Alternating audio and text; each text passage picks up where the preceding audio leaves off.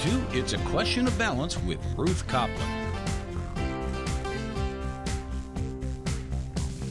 Featuring stimulating, in depth interviews with special guests from all areas of the arts. And now, here's your host for It's a Question of Balance, Ruth Copland.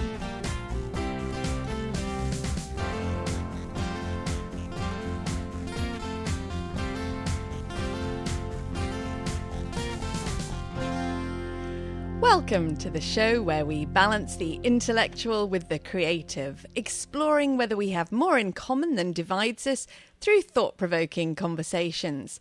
For the topic hour, I go out and about and talk to people on the street about a wide variety of different subjects that affect everybody, both locally and globally.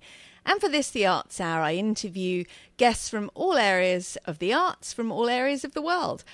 The show combines a debate topic with an arts interview because I feel discussion and creativity are two of the most vital ways we engage with the world. Well, this week I'm very pleased to be interviewing Hampton Sides, historian, award winning journalist, and New York Times best-selling author of seven books of literary non-fiction. Hampton Sides is best known for his gripping non-fiction adventure stories. His book, Ghost Soldiers, a World War II narrative about the rescue of Bataan Death March survivors, has sold over a million copies worldwide, been translated into a dozen foreign languages, and was the subject of documentaries on PBS and the History Channel and the basis for the 2005 Miramax film The Great Raid. His book, Hellhound on His Trail, about the murder of Martin Luther King Jr. and the international manhunt for assassin James Earl Ray, was the basis for the acclaimed documentary Roads to Memphis, for which Hampton served as historical consultant. Hampton's book Blood and Thunder, about the life and times of controversial frontiersman Kit Carson, was named one of the 10 best books of 2006 by Time magazine and is currently under development for the screen. A native of Memphis and a Yale graduate, Hampton has guest lectured at Columbia, Stanford, SMU, and Yale.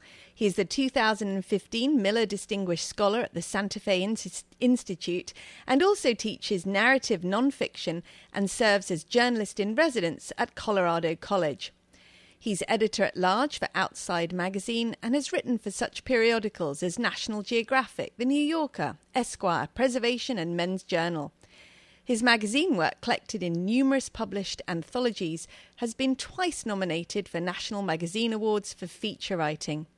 He is a partner of Atalaya Productions Film Company, which develops non-fiction and historical stories for the screen. Hampton's latest book is On Desperate Ground The Marines at the Reservoir, the Korean War's Greatest Battle.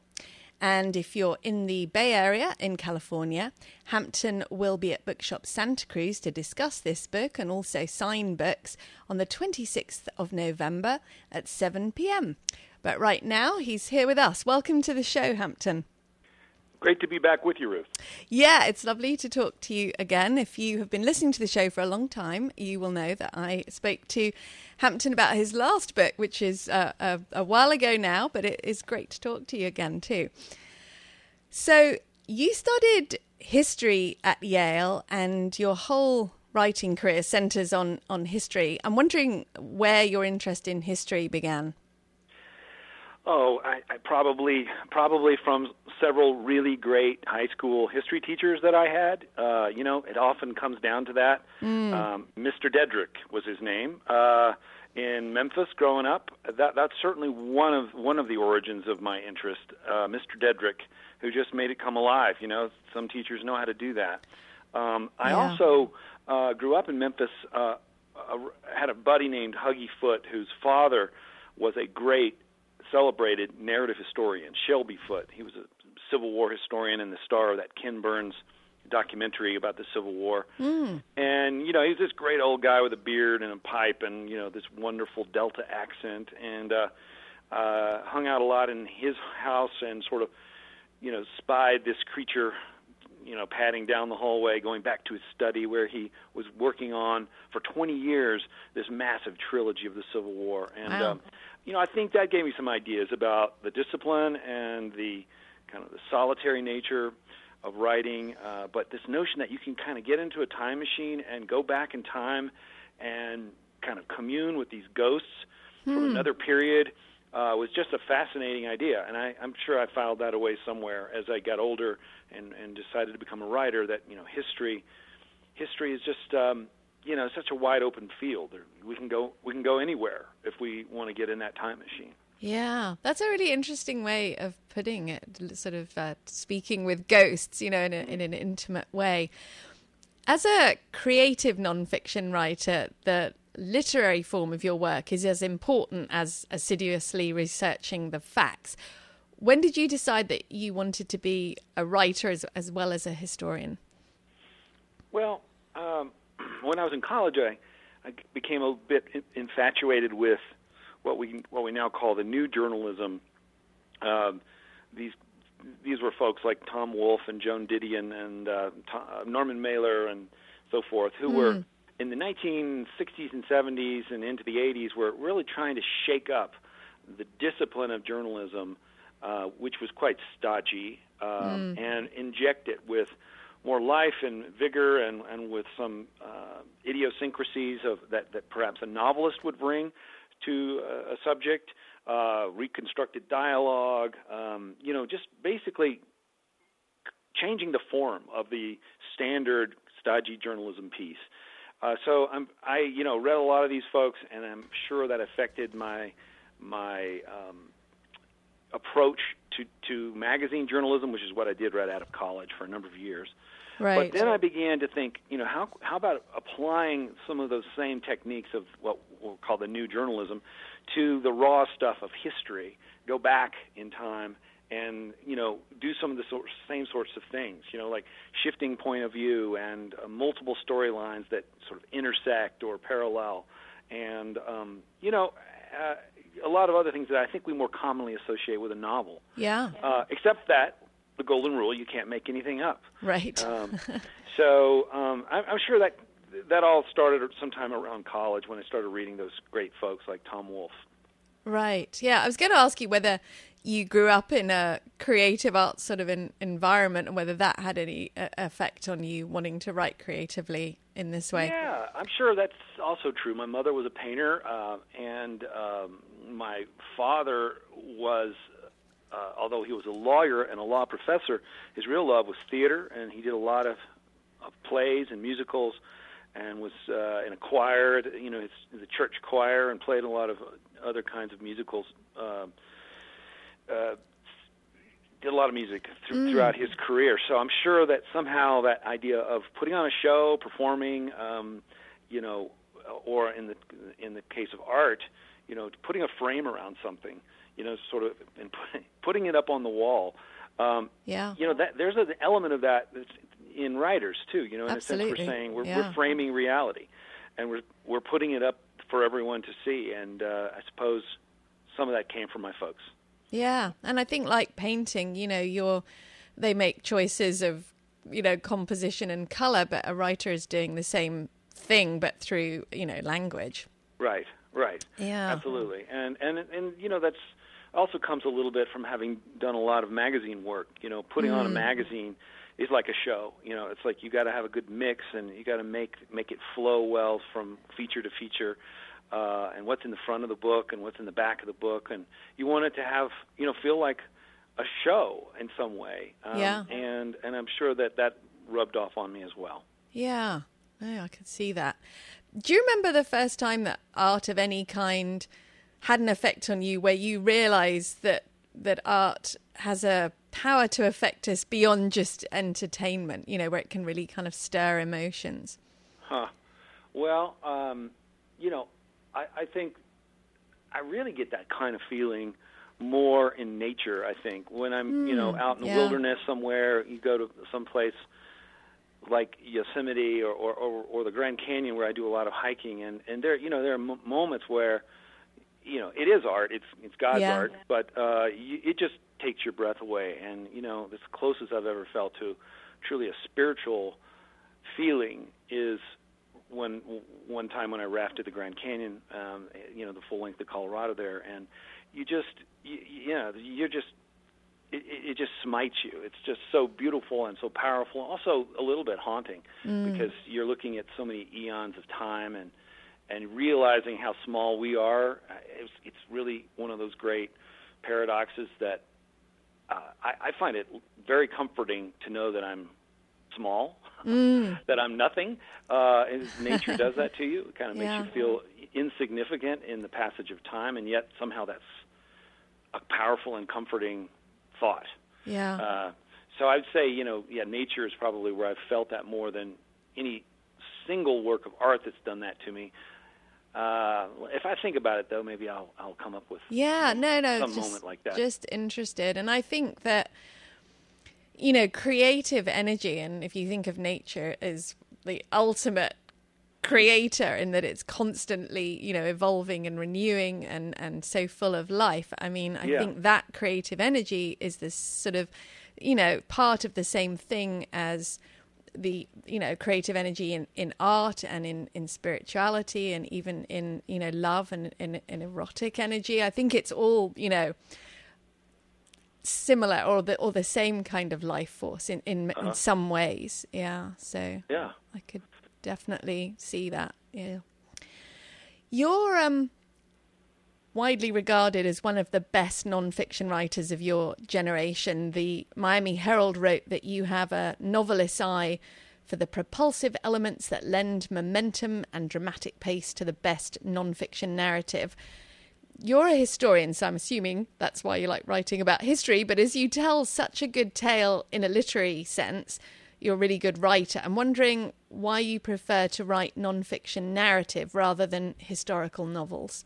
Yeah gosh, I grapple with that a lot. I, I, you know, a lot of people have said to me, "Well, you know, why don't you just click the dial several clicks over that way and start doing historical fiction, um, where you can get inside the really inside the minds of people and, and the hearts of people in a way that nonfiction you can't quite do that." Um, and I've dabbled with the idea, I've played with it, um, but you know, I, I find something slightly uncomfortable about historical fiction. When I read mm. a good historical novel, I'm constantly asking the question like, is that fact? Is that a fact? Is this made up? Mm. Is this a fact? Is that made up? You know, it's like there's a ledger, and I'm re- really aware of, of of what is. I'd like to be aware of what's what's real and what's not. Yeah, and, yeah. And it's um, it's it's somehow even like you know, E.L. Doctorow wrote some of these really great historical novels, um, and I remember reading his stuff growing up, and even even though it was wonderful, I was constantly asking the question, "Well, is that a fact?" we didn't have Google back then. I couldn't go fact check it instantly. Uh, so yeah. Was, you yeah. know, so you ultimately have to suspend all disbelief. You know, you just have to. It's a it's a novel. You have to read it like a novel. I think. Yeah. In the end. Um, yeah. But I I don't know. I, I there's just something about the raw stuff of history that when I'm reading a good narrative nonfiction work, I you know it just is all the more powerful to me because I know it's true. Yes, uh, yeah. it's, it's as true as the writer can possibly make it. Uh, obviously, there's no absolute, you know, yeah. objective, 100% provable truth, but you know it, it is as accurate as the writer can can can make it, and that gives it a special power, and you know it gives it a uh, you know, I feel like I'm on, on terra firma when yeah. I'm reading a, a good work of nonfiction that's where you go back into the notes and you see the level of research and um, the, the level of you know just the sheer numbers of books and archives that were consulted. Mm. Um, I feel like I'm I'm on solid ground. Yes, yeah, and I think you know the way that you write, you know, narrative nonfiction, it's creative um, nonfiction you know it's the best of of both worlds uh, because you yeah. you know it's true but it's also really drawing you in and getting you more inside people's experience than if it was just sort of a traditional academic history. Yeah yeah. Yeah. Well ac- you know that's a, that's an interesting point because academic history um, you know is is still a little bit uncertain about how to deal with narrative like you know, you know, when I go and teach at colleges, I'm rarely invited by the history department. Oh. I'm I'm usually invited by the English department or perhaps the American Studies department or hmm. or the journalism department, or the or an M- MFA creative writing program. Mm. History, you know, history uh, folks pre- prefer f- that you have a PhD first of all, Mm. um, and there's certainly a, at least a master's, which I have neither of. Right. Um, and you know, they, at least when I was coming up, uh, you know, there were some great professors uh, at Yale, some of the very best. It was a heavyweight history department, but I don't much remember the word pleasure. Uh, you know, ever being used to describe Yeah. describe yeah. The writing and the reading of, of history, or, or that it you know is a great yarn, or should be a great story there. Um, mainly, the kind of writing I think we were taught to do in history, uh, in the history department, was argument. Um, you know, learn how to argue a point. You you you come up with a thesis, and then you defend your thesis and marshal your evidence to prove your thesis, uh, and you build towards a, a conclusion. And it, you know, it feels like rather legalistic model. Uh, You know, like you're arguing, and there's it's certainly certainly very important to know how to argue. It's a completely legitimate form of writing, but it's not narrative, and it's the death of narrative. If you let you know, a lot of academic history books tend to be argument, uh, and you know, narrative is a different kind of animal. You know, you're you're really trying to tell a story. You're not necessarily trying to prove a point. Um, and now, in, in my books, of course, in small ways, I'm often making a case for something. Perhaps I do it in the notes. Perhaps I just, you know, try to have a light touch, but make my points. Yeah. Uh, but I don't, you know, I don't. I, I want to get away from that legalistic model um, uh, because it's just, it's usually deadly dull. is really what yeah. it comes down to. Well, I was going to say there are a number of people who who have time or inclination to absorb that kind of material is is fairly limited, isn't it? Yeah. You know, and and so I think the way you're writing, obviously, clearly from you know the numbers of uh, books that you've sold. You know, is, is accessible to people, but as you've said, it is totally, you know, uh, assiduously researched and based on fact. And um, you know, I think that that is opening up history to people who wouldn't be reading it otherwise. right. In a, yeah. in many cases, you know.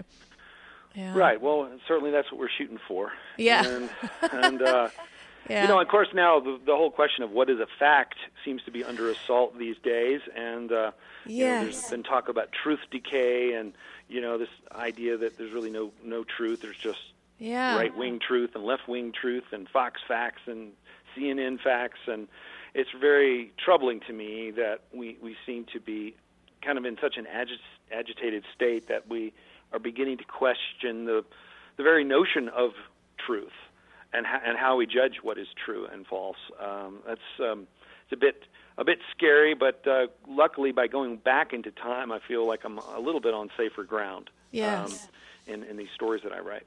Yeah, yeah. Well, I was going to talk to you about that, so hold that thought.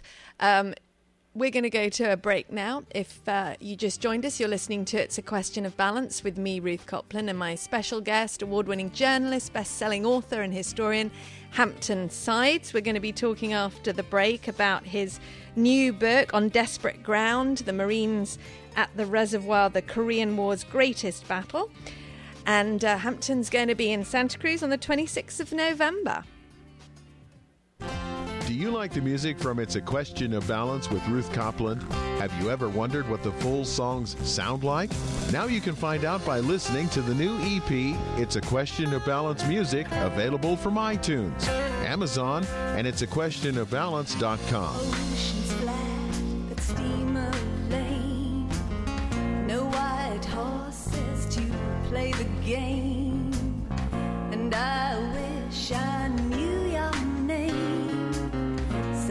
About you in the rain.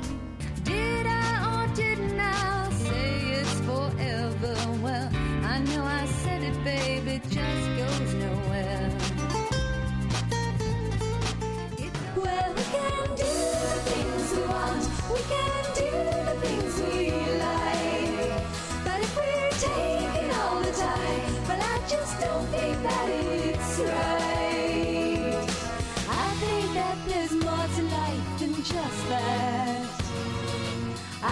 That there's more to life than just that. I think that there's more to us than just that. It's a question of balance music. Download individual tracks or the whole EP from iTunes, Amazon, or it's a question of balance.com. Hi, I'm Casey, and I'm the second generation owner of Bookshop Santa Cruz. We pride ourselves on being Santa Cruz's community bookstore. We feature an extensive selection of new and used books, children's books and toys, gifts, cards, magazines, and games. Our knowledgeable booksellers can help you find just the right book or gift. We hope you can join us for our author events each week featuring best selling authors and books of local interest. And if you can't get downtown, our website has over 3.2 million titles which ship directly to your home. We even have experts on site to help you publish your own book or family history. Come visit us downtown or at our website, bookshopsantacruz.com. Bookshop Santa Cruz has been an independent bookseller for over half a century in the community we love. Visit Bookshop Santa Cruz downtown. We love our customers and the books that make it all possible. Bookshop Santa Cruz, online and in downtown Santa Cruz.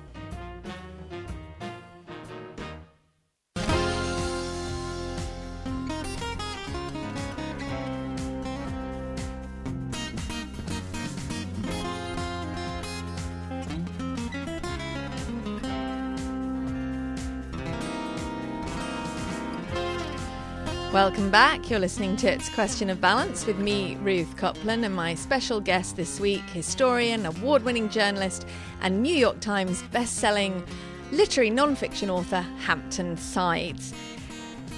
And uh, I'm going to be talking to Hampton about his latest book on desperate ground, the Marines at the Reservoir, the Korean War's greatest battle. And I just wanted to let you know again um, if you are in the Bay Area in California, then Hampton is going to be at Bookshop Santa Cruz on Monday, November 26th at 7 p.m. to discuss this new book on desperate ground um, and also to sign books. And it's a great chance to meet him in person and ask any questions that you might have. You can get information on that at bookshopsantacruz.com. But again, that's Monday, November 26th at 7 p.m. Well, before the break, um, we were talking about uh, this environment that we're currently in uh, with. Uh, facts being questioned as to whether they can actually be fact. As as I've mentioned, you're a historian, writer, and also a journalist, and with the whole very disturbing fake news environment that's being manufactured, I'm wondering what your thoughts are on how the discrediting of journalism, even when stories are supported by previously unassailable information such as government records, affects history going forward. I mean, obviously, there's always the element of history being told by not necessarily disinterested people. Um, you know, and, and as you've said, sometimes it's it's your best kind of uh, not guess, but you know, assessment as to the truth of history. But I'm wondering whether the truth of contemporary history is more in danger than in past times.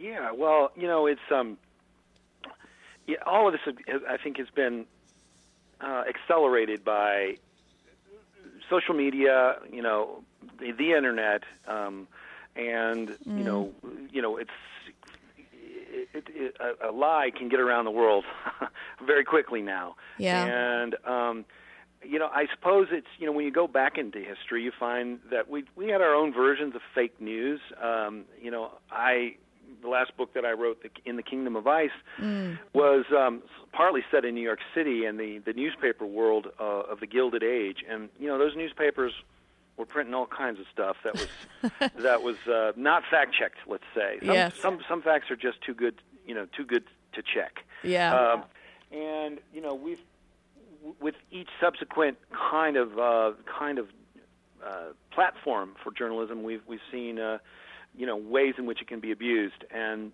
um, so th- I guess you could say, I guess it's somewhat comforting to say that fake news is is nothing new. It's been mm. around forever, and uh, and all you can really do is is is just constantly sift and and challenge the information and and and and you know vet it as best you can and and make sure that you um, uh, purge yourself of any preconceived notions and, and biases that you may have. Hmm. Uh, one of the other kinds of problems that a lot of historians have is what's sometimes called presentism. You know, which is the idea Oh, that yeah. you go back into time and you judge these characters and you analyze these characters based on what you what you know to be true now today. Yeah. what we know uh, about science or what we know about, you know, hopefully we've all made great advances in terms of our understanding of race and uh, gender and uh, Mm. equality and um, what, what constitutes uh, human rights and uh, but you know we do it all the time though we go back into time and, and you write these pieces and you see all the time historians um, kind of committing this act of presentism ju- judging the past by the present so you you do want to try to scrape away those kinds of modern sensibilities and what we know now and you know try to put these people in the amber of their time and and see them for what they were then uh, and not you know you know not filter it through to the lens of today's society. Yeah, yeah, that makes sense because, you know, often beliefs which now are disturbing to us were just really commonly held in in the past which you know they may have been wrong as we now think of it but in a way you can't judge people in the same way because it was just sort of you know in the fabric of a society for instance Right. that's an example isn't it i think yeah Right, and I've certainly encountered that many times. And you know, uh, there are certain people who who actually think, on the contrary, you should you should go back and judge people by by today's standards and norms and social mores. But yeah, you know, I suppose if you're writing some kind of revisionist history, you can do that. But if, you're, if you're really just trying to write a narrative, which is what I do, um, I try not to, to do that at all. I try to avoid it uh, as best I can. Yeah, yeah. Before I ask you about your book on desperate ground, uh, I'm wondering if first you could give listeners a, a quick taste of what it's about. Yes. Uh, well, it is a book about a single battle, what what I take to be the most intense and most dramatic battle of the Korean War, uh, a war that is a largely forgotten war. Um, you know, I, for a variety of reasons, I think Americans um, have given short shrift to this this major war in which 33,000 Americans were killed. Um, except for endless reruns of MASH, I think Right. most of us uh, are, are a little bit confused, a little vague on precisely what Korea was about, and Yeah. you know why we were there and why all the other UN forces were there, and so forth. Um, so I'd, I'd long wanted to write about the Korean War, but it's such a complicated narrative with so many twists and turns that I realized early on, no, what I need to do is find one pivotal, decisive, dramatic battle uh, that has most of the strands of of of the of the whole war, uh, but but you know has its own tight timeline and Right, geography yeah. and everything. So so it's the it's the Battle of Chosin Reservoir, which is uh, uh, a battle that was fought in late November and December of 1950 in the mountains of North Korea, uh, around the shores of a frozen lake. The Chosin Reservoir was a man-made uh, impoundment that had been constructed during the Japanese occupation of Korea. Uh, by this point, it was frozen solid. It was just a sheet of ice, and the, the temperatures had plunged to 35 below zero when the Americans were pushed up into those mountains. Uh, when the Americans pushed up into those mountains, when they were completely surrounded by overwhelming numbers of of Chinese soldiers that Mao had sent secretly across the Yalu River, the border with Manchuria, into those mountains. And um, it was like a classic kind of ambush. Uh, They were very successful and kind of coaxing the, Amer- the Americans forward, thinking that there really weren't too many Chinese around, and then surrounding them and, and attacking. Uh, on the night of November 27th, um, 28th, uh, the, uh, the the battle begins in earnest. And so it's a battle narrative, and you know it's funny. I'm not really a military historian per se. I've I've I've written about war, but I, I leave it as often as as I write about it. Um, I don't really come from a military family, um, but I've just found that war often lays characters bare. You know, it strips everything down, and you see what people are capable of, and you see in a kind of a uh, compressed environment um, attributes of character that you you might not see in other kinds of settings. Um, so yeah, it kept me busy for about three years, uh, just trying to piece this narrative to, together of of of this of this 17 days in, in the winter of 1950. Yeah, you said yourself that Chosin is probably the most richly documented battle in the Korean conflict, if not all of post World War II American engagements. Um, what what interest you interested you in covering a subject that's already been covered so broadly? Was it taking a more sort of personal look at it? Well, I, I think that even though it's been covered a lot, most of those books that I mentioned in my bibliography are, for whatever reason, very obscure. I mean, mm. it's it's been covered a lot, but it hasn't really been widely read. I mean, I think if you if you ask a hundred people on the street, you know, have you heard about the Battle of Chosin Reservoir? You know, you might get five people who have. It's pretty obscure. But if you ask people, have you heard of the Battle of the Bulge? Another right. Cold War battle, and this one from World War II. Um, people say, "Yeah, I've, I've heard of it." Maybe they don't know all the details. So that's part of it. Is just this notion that mm. it's it may be the best documented battle, but it's it's in a in a forgotten war, and in a war Yeah. that does somehow doesn't. It often doesn't move the needle for people because they they just I don't know what it is. They just don't. Some people don't think it was a real war. It was a police action. It was, a, it was a conflict. Um, it wasn't, of course, a formally declared war. Um, I mean, I wondered whether it might be because the war was largely fought over ideology, really. It seems. I don't know whether that doesn't grip people in the same way as, you know, I- mean, I know they did invade the South, but, you know, in terms of a real sort of trying to take something over, uh, like, Yeah. uh, you know. That could be. I mean, it certainly was the the opening salvo of the Cold War and, and the, this cl- great clash of ideologies: commun- world communism versus dem- democratic capitalism, whatever you want to call uh, our political philosophy. Um, absolutely, but you know, I suppose World War II had an element of of that as well. Yeah. Um, you know, in, in terms of trying Fascism to defeat and- uh, fascism, but. Um, I think it's also partly forgotten because it was a war that ended in stalemate. Mm. It, uh, it we didn't win and we didn't lose. We more or less returned the battle lines to where they started, which was the 38th parallel, and that's where the DMZ is today. And um, so it's like, yeah, you can understand a victory and you can understand a, a, a defeat, but a draw, you know, that's, uh, that's Yeah. a little harder narrative to get your head around. Yeah, I mean, it is interesting. When I was reading that you said it had been sidelined in US history, I did a little bit of research and I found out there were 14,000 British soldiers in the Yes. Korean War. And I mean, I had no idea Britain was involved in the Korean War at all. It's not anything we're ever taught or Yeah. told about. So, I mean, you know, it's another level of, of not knowing, you know, for me. Um, Right. Yeah. Um, there were, in fact, 300 elite British uh, troops uh, in this battle that I write about. Um, Oh, wow. The, the Battle of Chosin Reservoir. At a key part of the battle, a group of there's a group called four, uh, 41 Independent Commando, which was a group of the Royal Marines, and they wore these green berets, and they were, you know, had all this sort of exaggerated sense of style in the middle of this 35 below zero weather. They're wearing these these uh, little little caps and uh, marching off into what ended up being really one of the very worst parts of the battle. Yeah. Uh, and everybody loved those guys. I went to a reunion in London actually of of the Royal Marines and got to talk to some of those guys. Wonderful guys.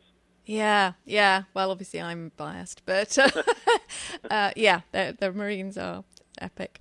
So you've said that you know obviously this war didn't really well ended with a stalemate, but this this battle didn't. So I mean, I guess that's one way of uh, you know one reason to focus on this is uh, you know people love also a kind of asymmetrical.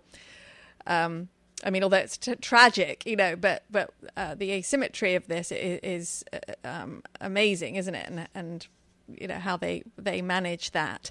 But with a story that's so epic, you know, with tens of thousands involved, how did you choose who to focus on in the narrative? Right. Yeah. Well, that's always a problem with battles because there's so much happening across a you know fairly large area simultaneously, uh, and there's a lot of sort of fog of war, and you know the timelines are a little tricky to figure out. There's also a lot of um, uh, conflict of uh, or difference of opinion in terms of what what happened. Like if you ask one guy who was in this foxhole and then another guy who's like 20 yards away, he may have a completely different impression of what just happened.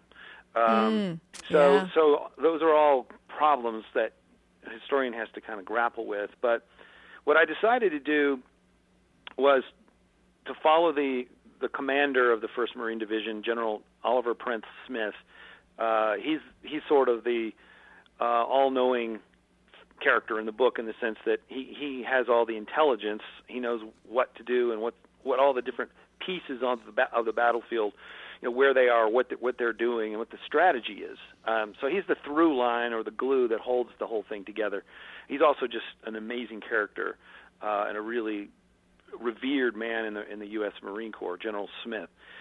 But then I leave Smith and go down to the you know platoon level, uh, the grunts, and you know I just try to follow the the very best stories. I you know it's almost an embarrassment of riches. There's so many of these individual narratives of individual valor or survival, or resilience, um, and I just picked the best ones. In a way, I suppose you could say it was like you know cherry picking, just the very most dramatic or most poignant um, or most telling um, individual scenarios, you, you might say, kind of these profiles of in courage. Um, most of them are Marines, but I also look at an Army guy and some naval aviators, and also a North Korean civilian who gets caught up in this whole story. Uh, so you know, you you have all these individual. It's almost like a pointillism, you know, a lot of dots of you know these these individual stories, and then and then superimposed over that is General Smith and you know his sense of the whole strategy of the war. What are we of the battle rather? What what are we trying to do here? You know what they're trying to do for the first five days is hold on for dear life. You know they are being attacked at night by 120,000 Chinese soldiers, just wave after wave after wave after wave, and they, uh, you know, much of the combat is close in, hand to hand. They're using shovels and bayonets, and you know, it's just like, Wow. it's just unbelievably intimate uh, combat, uh, and the Marines, you know, are really in danger of being annihilated Yeah. but they regroup. They manage to sort of get their regiments pulled in to one location, this stronghold called Hagaru, and then General Smith plans his breakout. He realizes at this point they're not moving north anymore. They're going to have to turn around and go south. They're going to have to get out of the mountains, and so it's it's a it's a retreat in a way. You know, Right, the Marines yeah. will never use that word. They call it a, an attack in another direction, or an Yeah. advance to the rear, or a you know a retrograde maneuver. Yeah. But uh, that's essentially what what Chosin is. It's a Yeah. story of a well orga- organized, you know, just exquisitely well choreographed fighting withdrawal. Yeah. Uh, which is one of the hardest things you can do in warfare, I'm Absolutely. told. And yeah. Yeah. and uh, because you got so many moving parts and every everything is moving and you're in the mountains and there's you know planes flying overhead and there's artillery and there's uh, patrols out on the flanks up on, on the ridge lines and these various enclaves that kind of collapse within each other. You got to get your wounded out. Um, you got to destroy equipment that's not going to so it won't fall into the enemy hands. And all of this has to happen in a synchronized fashion. So this is why the marines celebrate this battle so much and if you go to quantico which is where the national marine museum is it's one of the three battles that they they pick as the classic you know classic battles of the US Marine Corps Yeah. um, so studied in schools and you know, you know academies and uh, you know it's just uh, it's just part of the lore of the U.S. Marines. Yeah. Well, if you just joined us, um, I'm speaking to my special guest this week, Hampton Sides historian, award winning journalist, and best selling author. We're talking about his latest book on desperate ground.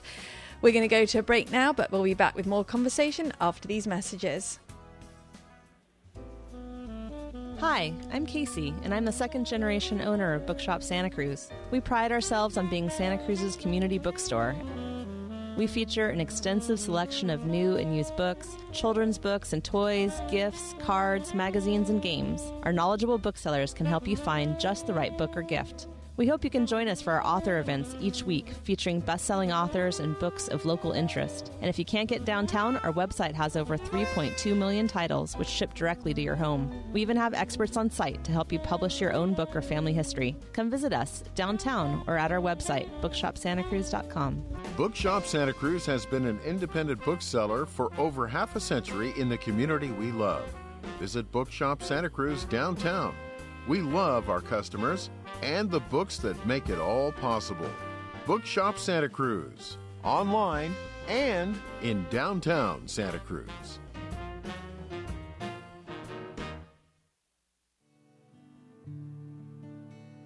Can you imagine living without stress, anxiety, or fear? And can you imagine a life filled with harmony and inner peace? Is that even possible? The Ananda Yoga and Meditation Center in Scotts Valley offers simple tools to help you become more effective at work and more centered in the face of life's challenges. At Ananda, we offer yoga classes for everybody, inspiring workshops, devotional chanting, and Sunday services based on the teachings of Paramahansa Yogananda. Our teachers and therapists are highly trained professionals who work together to inspire a healthier you. And your first Ananda Yoga class is always free. Visit us at anandascottsvalley.org or call 338 Yoga. That's anandascottsvalley.org or 338 Yoga.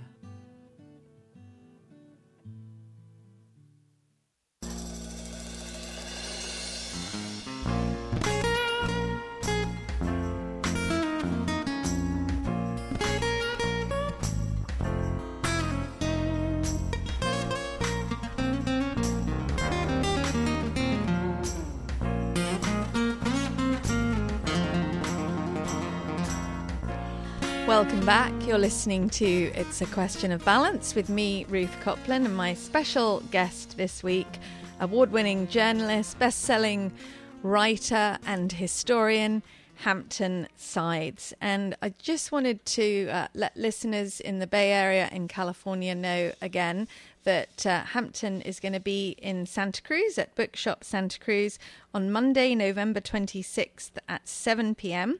to talk about his uh, latest book, which we've been discussing, On Desperate Ground The Marines at the Reservoir, the Korean War's Greatest Battles. Great opportunity to uh, meet him in person and ask questions and get your book signed. So, again, that's November 26th, Bookshop Santa Cruz, and you can get more information at their website bookshopsantacruz.com.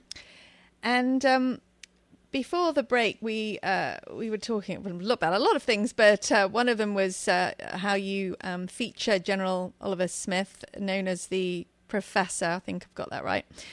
Um, and obviously, on on the other side of that, or sort of counterbalancing him, is uh, the leadership of MacArthur, which seems a cautionary tale in terms of arrogance and, and how one man can do so much harm, and also how blind adherence to a leader can have devastating consequences. You, you say that MacArthur dwelt in a hermetic universe of his own making. Um, I'm wondering, were his failings recognized, you know, at the time uh, after this? Well, I'm sure some people understood the problem, but uh, you know, he was at the peak of his power at this point. He was running that occupation of, of Japan and actually running that fairly brilliantly. That's that's one area that he was particularly good at. Mm. Uh, but he was also an absentee general, and he had surrounded himself with all these yes men uh, who fed him the kind of information that they thought he wanted to hear. I, I think one of the takeaways of this story is that we should never again allow one man to, to have that much concentrated power. Um, you know, he was in charge of all the UN troops. He was the head of the Army of the Far East. He ran the occupation, and it was almost like Asia was his realm. You know, just like everyone back in Washington tended to defer to him when it came to Asia. Um, so when he pronounced something was going to happen, it, it, you know, by God, it was going to happen. Uh, and he had just come off this spectacular success, this amphibious um, landing at Incheon, and you have you do have to give him a good bit of credit for that. That the the invasion at Incheon worked. Uh, everyone thought it was a bad idea because it was a pretty tricky place to try to land because of these enormous tidal fluctuations. But uh, he prevailed, and the element of surprise was preserved, and they got ashore and reclaimed Seoul very quickly. Uh, so he was riding high. His stock had never been higher, and he got greedy. He wanted to keep going north, north, north, go deep into North Korea. But why stop there? He decided to go all the way to the Yalu River, which is the border with uh, with China, and uh, you know, wanting seemingly to ignore the fact that the Chinese were were entering the war in huge numbers. And um, in that sense, I feel like he's got a lot of blood on his hands. I mean, Yeah. he put hundreds of thousands of American and U- UN troops in harm's way uh, because he willfully ignored or distorted the intelligence that was was coming from from the field. Yeah. Um, Seems I don't like know how how MacArthur keeps. You know, he, he's still you know, one of our most famous commanders, and so many people just assume that he he's a wonderful, Yeah. wonderful man and a brilliant uh, general, and he certainly had flashes of brilliance. But um, gosh, man, I tell you, I didn't meet a single Marine who had anything kind to say about the guy. Well, no, I can imagine. And I think, you know, you mentioned he's an absentee general, and, and this is a sort of thing I really feel that, anyone who is ordering a battle should be there, you know, like it used to be back, you know, in medieval times where, you know, the king who was waging the war was actually there. Because I Yeah. think, you know, um, even before video games, um, if you're not there and you are not you know in hand to hand combat and watching people die and having to kill people and being killed and all the rest of it the decisions that you make you know just have a, a kind of virtual feel to them i think you know and a remoteness that is not really considering the weight of the cost of life it, it's thinking about uh, you know like what happened in world war one. You know just sort of the end game you know and i think you quote somewhere in the book where he sort of says he doesn't care um, about I don't know if it was in this or a different engagement where he basically just said he didn't care about losses you know they were acceptable to him. Civilian losses i think.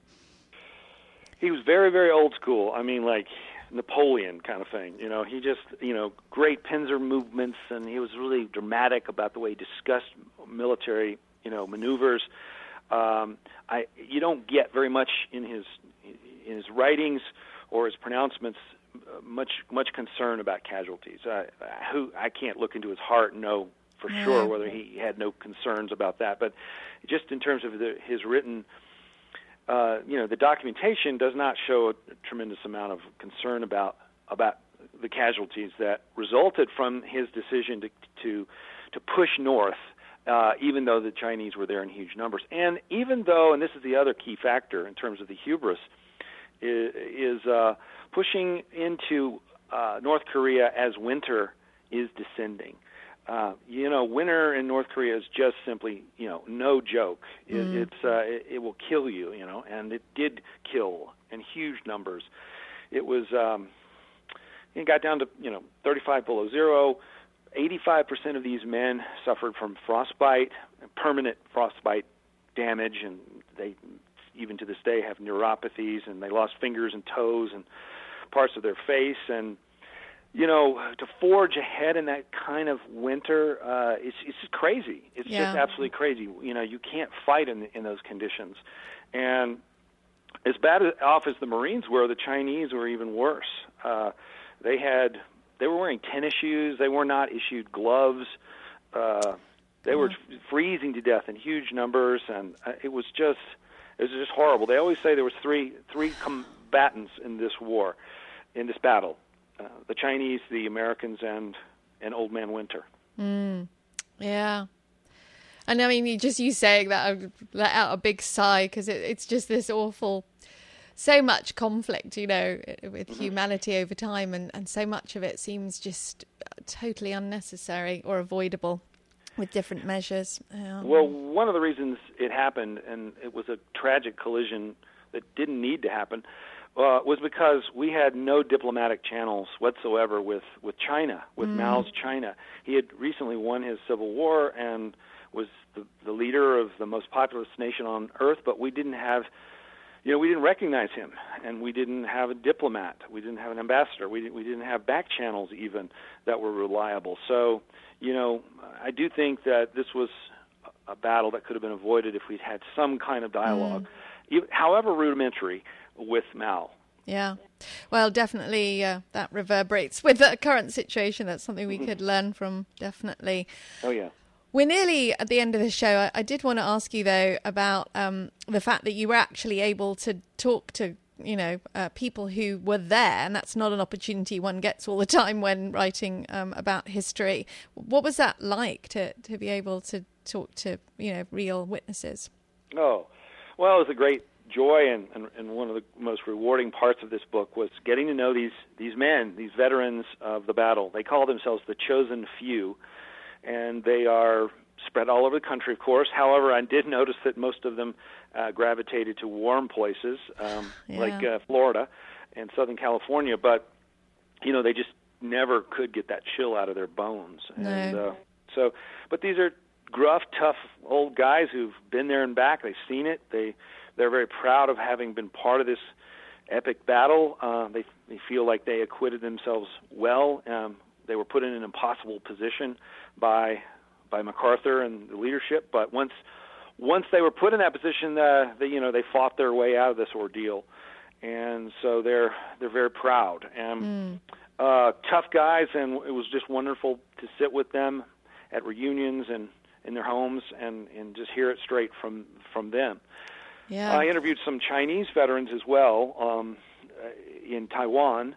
Uh, wanted to kind of understand their point of view, and also some North Korean, formerly North Korean civilians. Uh, one guy in particular who now lives in Cincinnati, Ohio, uh, who's just an amazing character. Uh, so you know, just sitting with these guys, uh, is there's no substitute for it. Yes, the archival work is great too, but it, that one-on-one kind of um, going back in time with these guys and just patiently hearing their stories is, is the real is the real joy of doing a book like this.